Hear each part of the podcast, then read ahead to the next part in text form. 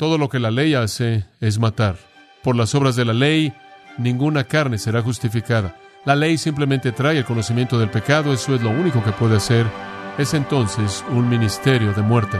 Todo lo que la ley hace es matar.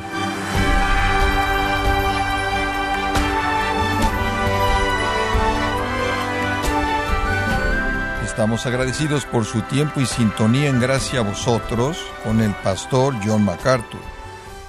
En el monte Sinaí, Dios le reveló a Moisés su ley. Sin embargo, los judíos al no poder obedecerla, se dedicaron a las ceremonias y a ritos, sin buscar arrepentimiento genuino con un corazón humilde.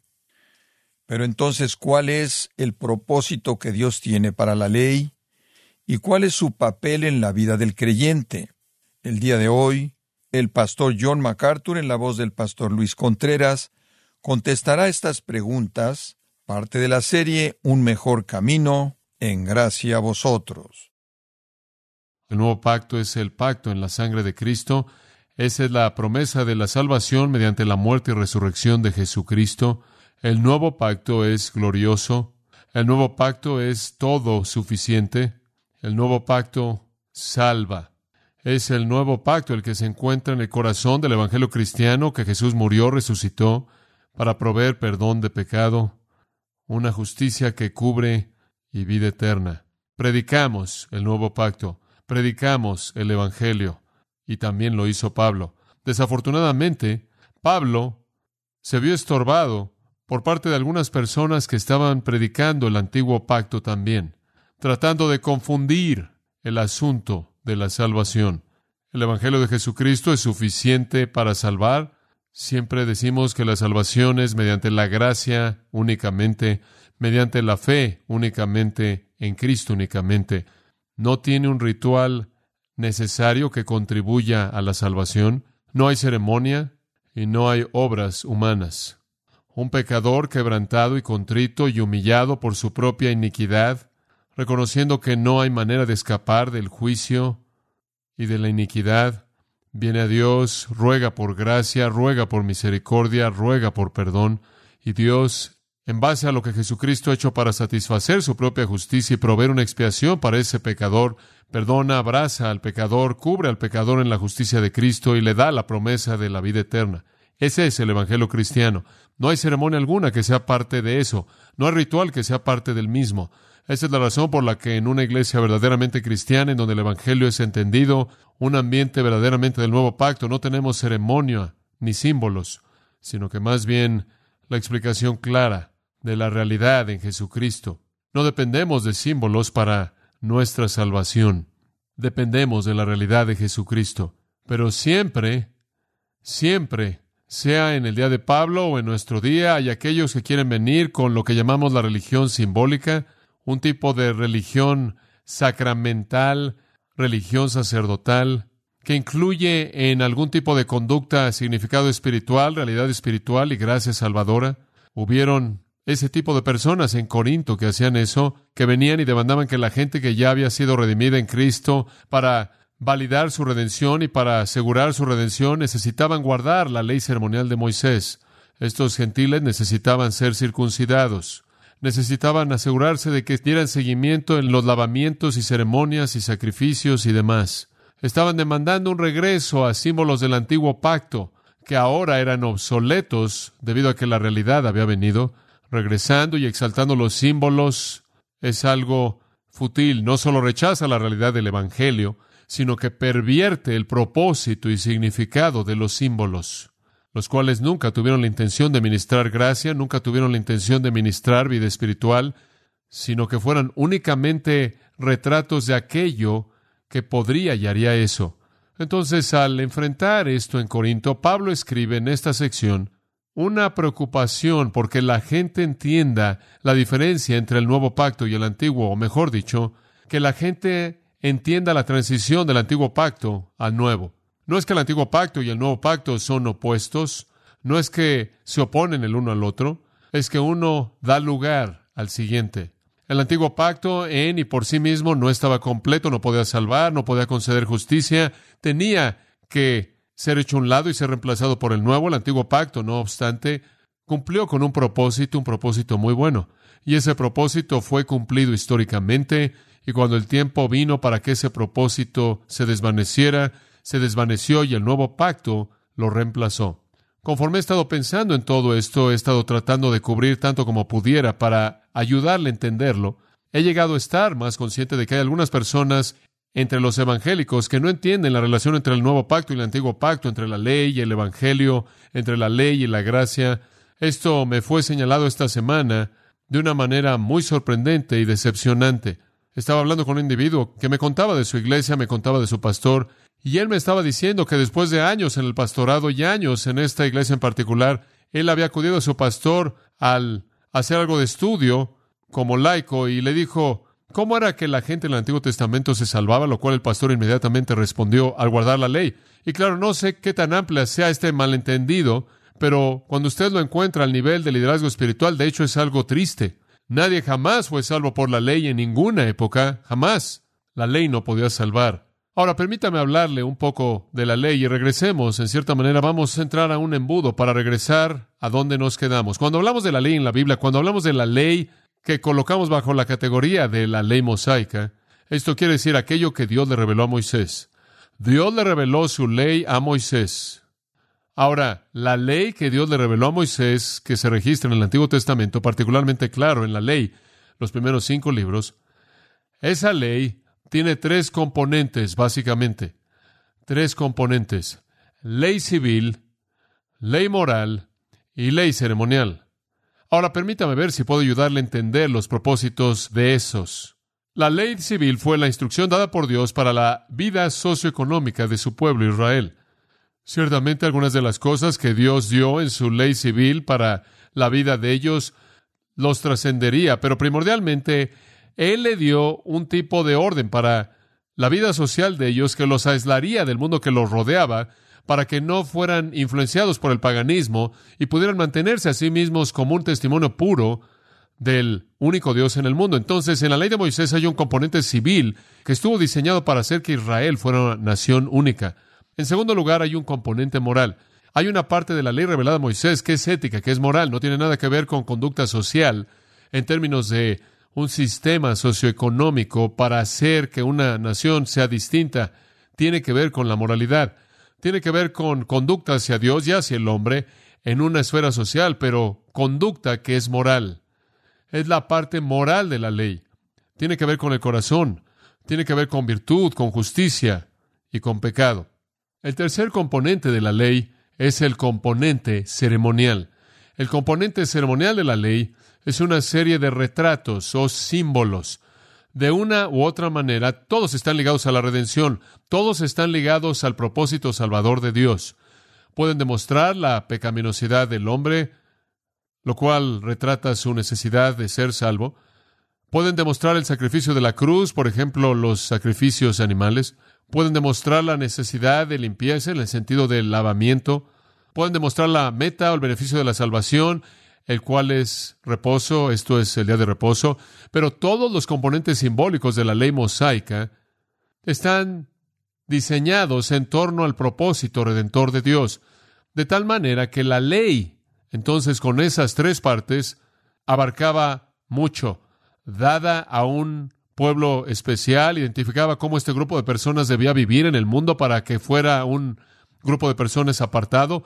Usted sabe que tenían leyes alimenticias y tenían ciertos festivales y festividades y todo eso prescribía, proscribía su rutina diaria, tenían ciertas costumbres y tradiciones en la manera en la que se vestían y cómo preparaban la comida y todo eso que los aislaban y había maneras en las que tenían que tratar con las cosas que poseían, sus cultivos y sus animales y todo eso, lo cual los estructuraba como una entidad autocontenida, aislada en ciertas maneras de el resto del mundo y sin embargo tenían que alcanzar al resto del mundo con la verdad acerca del único Dios verdadero.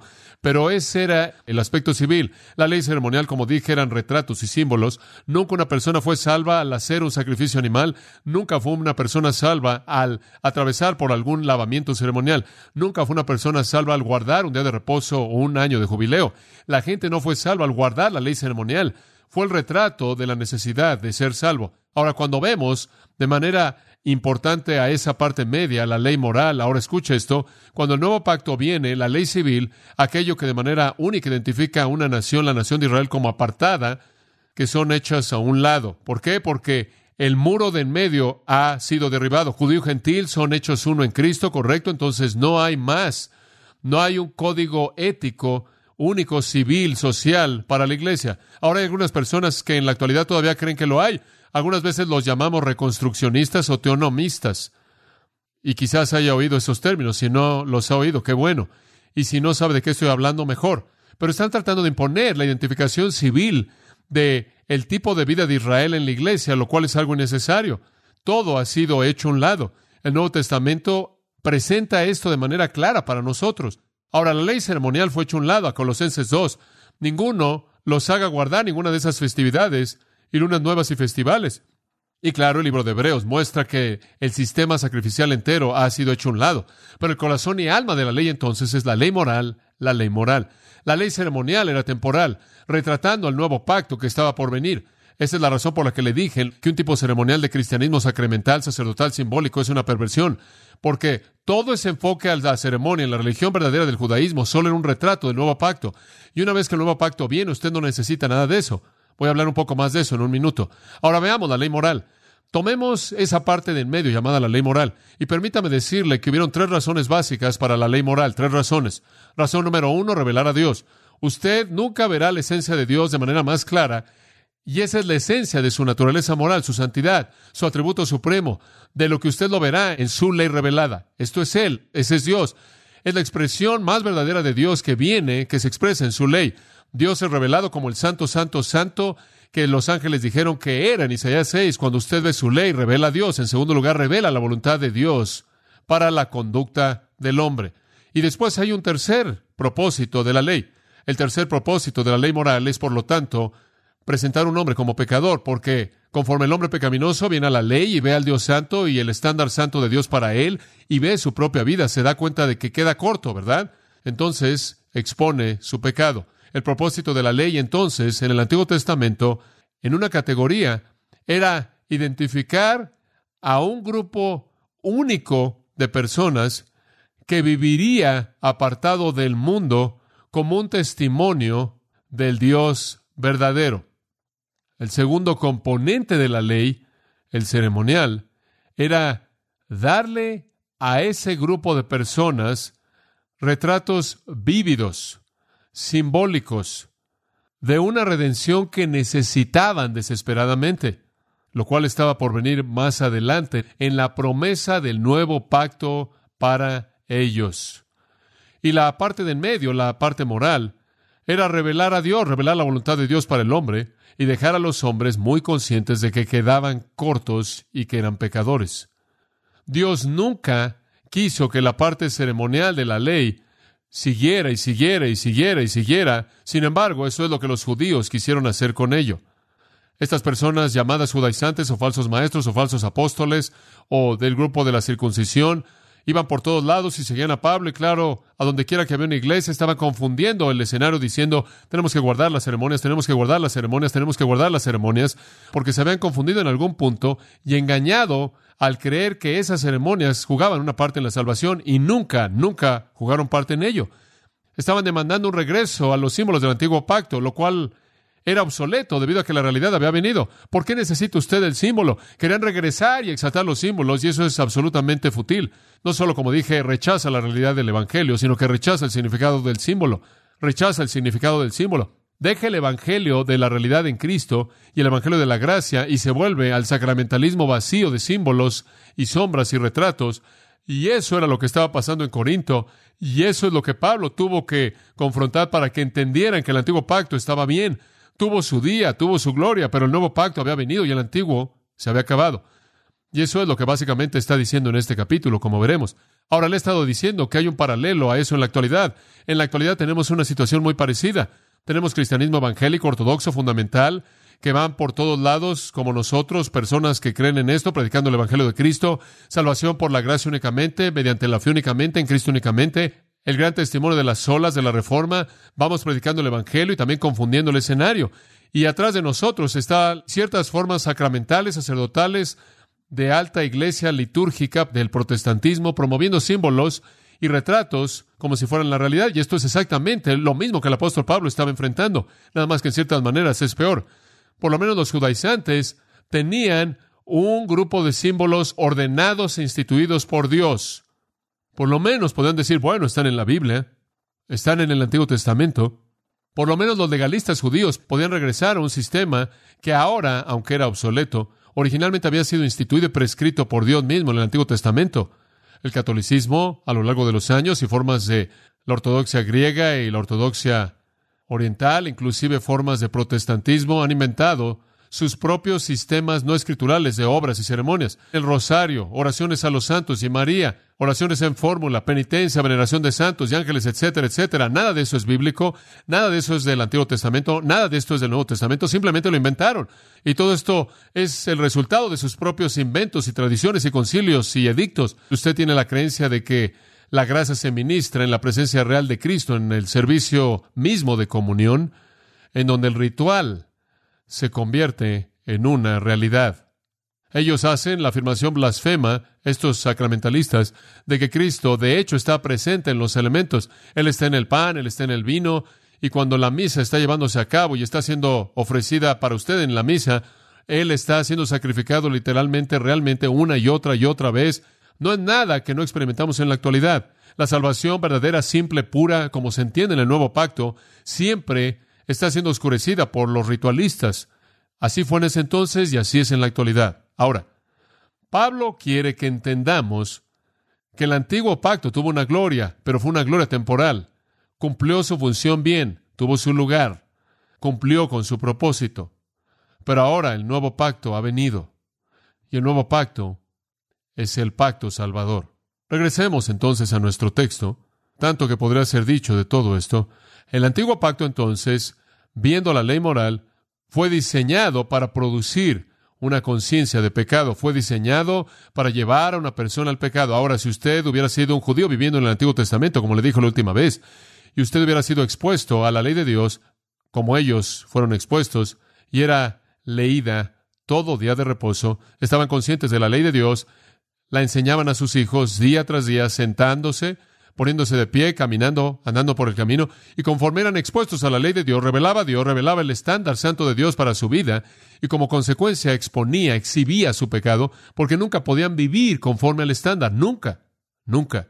Y entonces despertaba la realidad del pecado, y llevaba a esa persona al Antiguo Testamento, ese judío del Antiguo Testamento, a un punto de desesperanza, o a un punto de quebrantamiento, contrición, como esa palabra es usada también a un punto en el que él decía, no puedo vivir al nivel de la ley de Dios, soy maldito, maldito es todo aquel que no permaneciera en todas las cosas escritas en el libro de la ley, dice en Deuteronomio. Entonces él sabía que si él quebrantaba la ley, de cualquier manera él estaba condenado. Entonces él tiene una revelación del propósito perfecto de Dios, la mente perfecta de Dios, la naturaleza perfecta de Dios y la voluntad perfecta de Dios para el hombre. Él no puede vivir a ese nivel. Él es un pecador miserable, no tiene esperanza, él no puede salvarse a sí mismo. ¿Qué va a hacer? Bueno, la mentira era guarda todos los sacrificios. Y si tú tan solo cumples con los sacrificios y te apareces en el templo en los tiempos apropiados y guardas el día de reposo y cumples con todos los lavamientos y guardas una dieta kosher y cuidas toda la ley del día de reposo y simplemente haces todo eso, eso te salvará, eso te salvará. Y ese es el tipo de judaísmo falso con el que crecieron y engañó a la nación entera de tal manera que ya para cuando Jesús llega, todo el liderazgo de la nación entera de Israel cree que la manera de enfrentar el problema del pecado es mantener las ceremonias. Y es el cumplir con esos rituales diarios, con el propósito de orar en la hora correcta. Es atravesar por la multitud de cosas que hacen ceremonialmente que los libra de la consecuencia de su pecaminosidad. Entonces, en lugar de ver la parte ceremonial de la ley como un retrato de la redención, la vieron como un medio de redención. Entonces la ley nunca tuvo la intención de darles una solución para su pecado al guardar las ceremonias. Sin embargo, eso se convirtió en la perversión del judaísmo y eso en la actualidad es la perversión de cualquier tipo de religión sacramental sacerdotal. No es una relación, no es una realidad, es simplemente una multitud de símbolos. Pero el engaño es mortal, porque el engaño, pensaría usted, es la solución al problema y no lo es. Y entonces tenemos todas estas personas que son religiosas, muy religiosas. Y usted puede ir a la tierra de Israel y digo, usted ve algunas personas judías religiosas, digo, muy religiosas, y están guardando todas las ceremonias y atraviesan por todo. Y he visto a estos hombres estudiando la letra de la ley, los detalles de la ley, los he visto con los pequeños niños allá a sus pies, conforme les están enseñando todo y están atravesando por esto y hacen esto hora tras hora y día tras día y día tras día. Y su conclusión es que no pueden vivir al nivel de la ley. Y para acomodar esa incapacidad, guardan ciertas ceremonias y ciertos rituales y hacen ciertas obras a un lado. Y ese es el medio salvador. Y nunca son llevados al punto en donde, en desesperanza total y en horror total por su incapacidad, y viendo su incapacidad y lo inútil que es la religión ceremonial, no llegan al punto de acercarse a Dios clamando, golpeándose el pecho, diciendo, Señor, sé propicio a mi pecador y sálvame por gracia. Nunca llegan a eso. Sustituyen la ceremonia por la salvación que Dios provee en su Hijo. Entonces el apóstol Pablo quiere llevarnos de regreso y decir, mira, necesitas entender el propósito de la ley en todos sus componentes. Su componente moral, llevarte a la desesperanza.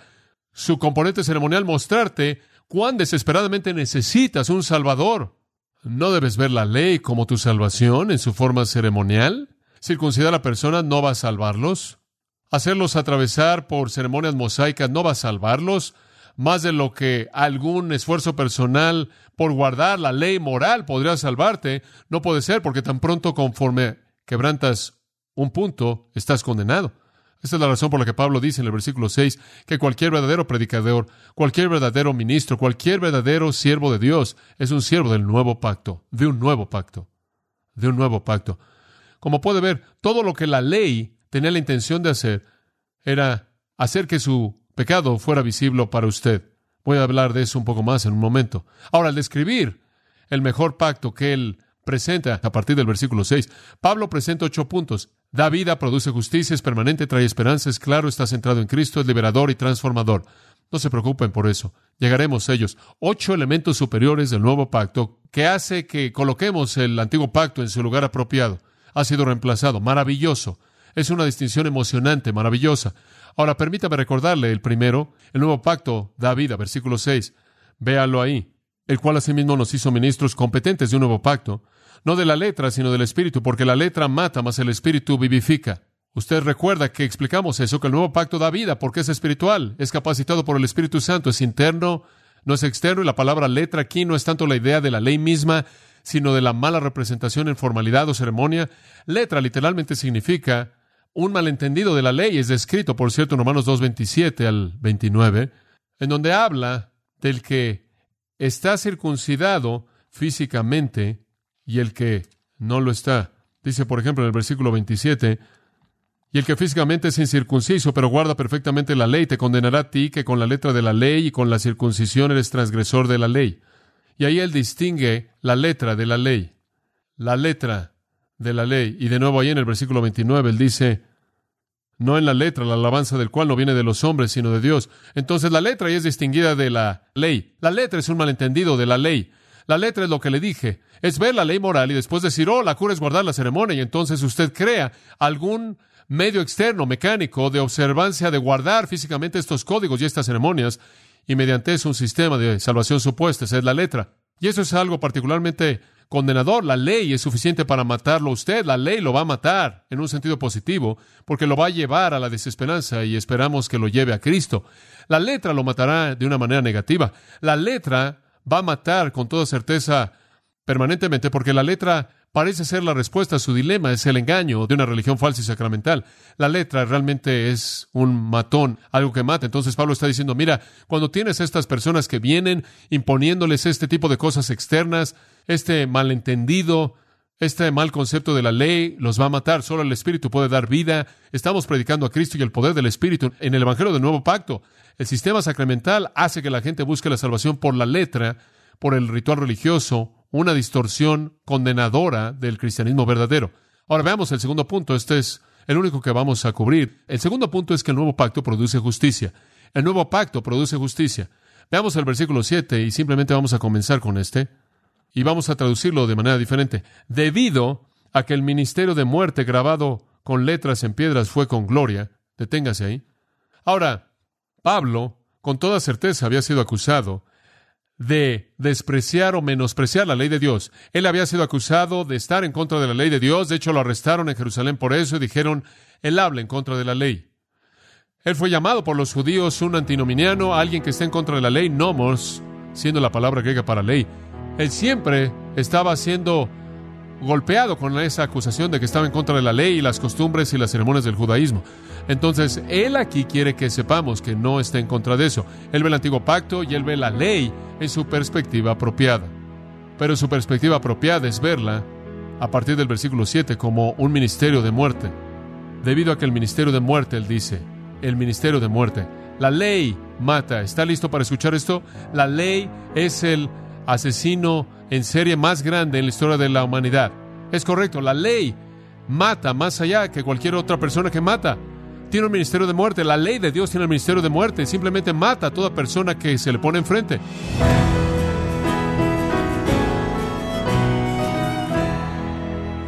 Y es así que el pastor John MacArthur nos enseñó que el propósito de la ley es llevarnos a Jesucristo como el Mesías, por medio del cual encontramos salvación.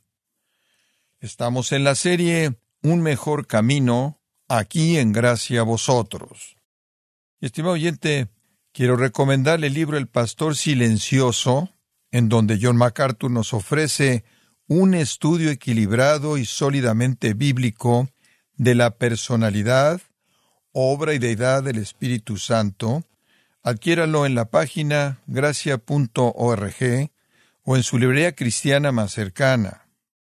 Y le recuerdo también que puede descargar todos los sermones de esta serie Un mejor camino, así como todos aquellos que he escuchado en días, semanas o meses anteriores, animándole a leer artículos relevantes en nuestra sección de blogs, ambos en gracia.org. Si tiene alguna pregunta o desea conocer más de nuestro ministerio, como son todos los libros del pastor John MacArthur en español, o los sermones en CD que también usted puede adquirir, escríbanos y por favor mencione la estación de radio por medio de la cual usted nos escucha en gracia a vosotros. Es importante conocer no solo el país y ciudad de donde usted nos escucha, sino también la radio. Para quienes contactan nuestro ministerio por primera vez, pueden solicitar una copia del mensaje de promoción sin costo alguno, un mensaje por oyente únicamente. Si usted vive en los Estados Unidos o Puerto Rico, escríbanos a Gracia Vosotros, P.O. Box 4000, Panorama City, California 91412. O puede escribirnos a través del siguiente correo electrónico radio arroba le damos las gracias por su tiempo y sintonía en nombre del pastor John MacArthur y del personal, y le comento que estamos orando para que Dios continúe extendiendo su gracia en usted mientras nos acompañe en la próxima edición para continuar desatando la verdad de Dios un versículo a la vez aquí en Gracia a Vosotros.